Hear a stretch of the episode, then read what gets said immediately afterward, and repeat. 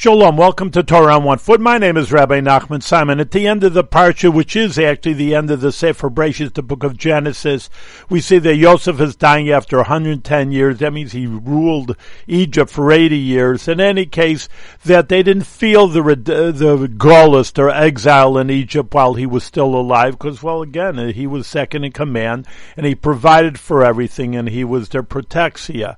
But on the other hand, after he passed away, the exile started, which starts the book of Shmos next week. On the other hand, though, that even though Yosef is dying, he uses the word Pokod Yifkod, that Hashem will remember you.